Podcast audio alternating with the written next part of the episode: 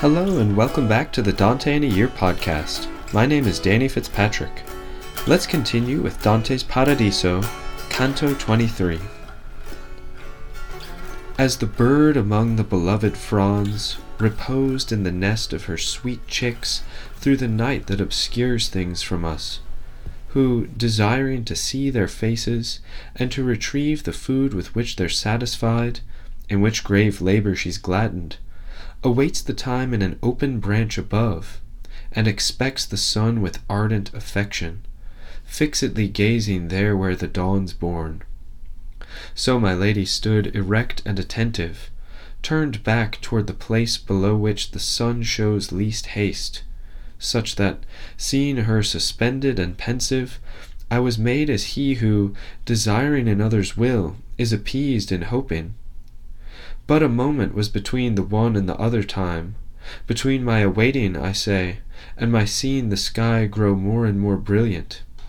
And Beatrice said, Behold the flocks of the triumph of Christ, and all the fruit collected from the gyres of these spheres. It appeared to me that her visage was all inflamed, and her eyes were so replete with joy that I must pass on without description.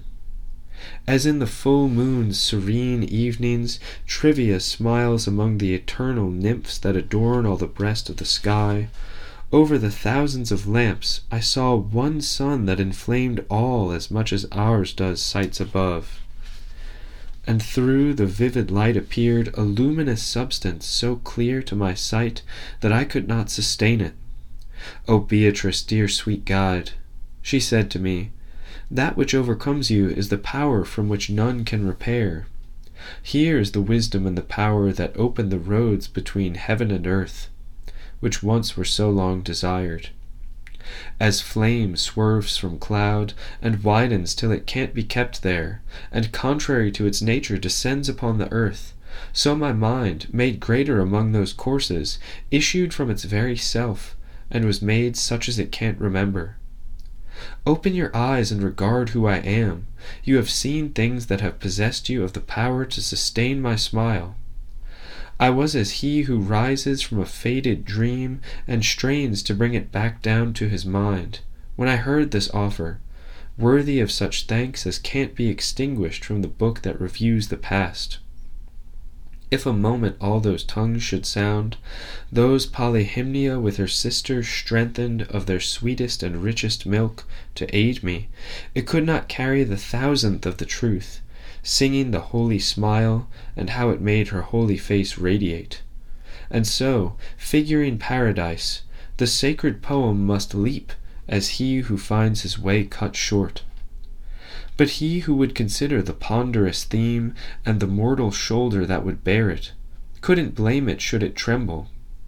It's not a passage for the little bark whose ardent prow goes fending off the waves, nor for the helmsman who'd spare himself. Why are you so enamored of my fire that you don't turn back to the beatific garden that flourishes below the rays of Christ? There is the rose in which the divine word was made flesh. There are the lilies for whose odor the good way was taken. Thus Beatrice, and I who was all ready for her counsel, rendered myself again to the battle with my weak brows. As with a ray of sun which poured upon me through fractured clouds, my eyes, covered in shade, once saw a meadow of flowers. So I saw a greater throng of splendors, refulgence of the ardent rays above, without seeing the source of the refulgence. O benign power that so impressed them, you exalted yourself to a place above, to lavish sight on those eyes most prepared for you. The name of the lovely flower I ever invoke, both morning and evening, restrained all my soul in the vision of the greatest flame. And as both my eyes were painted of the kind and quantity of the vivid star, who conquers there above as there below, there descended into the heaven a little lamp, formed in a circle in the guise of a crown, and it cinctured her and wheeled all about her. Whatever melody sounds most sweet there below, and most draws the soul to itself, would seem a cloud scarred of thunder, compared to the sound of that lyre with which the lovely sapphire was crowned. that which ensapphires the heaven most clear. I am angelic love, who wheel about the lofty joy that breathed from the womb which was home of our desire. And I will wheel about you, Lady of Heaven, until you follow your Son, and make the supreme sphere the more divine for your entry there. So the circling melody sealed itself, and all the other lights made the name of Mary resound. The regal mantle of all the volumes of the world, most fervent and most enlivened in the breath of God and in his ways, had its inner fold so far above us that its appearance, there where I was, was still invisible to me. So my eyes had no power to follow the crowned flame that lifted itself after her soaring.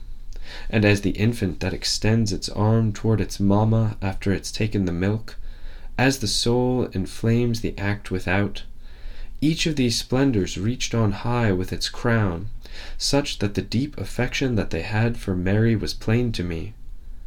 Then they remained there in my gaze, chanting Regina Caeli so sweetly that the delight has never left me. Oh, how great is the abundance in which these richest stores are filled, which were good fields fit to be sown there below! There they live and rejoice of the treasure that was acquired in weeping in the exile of Babylon, where they left their gold.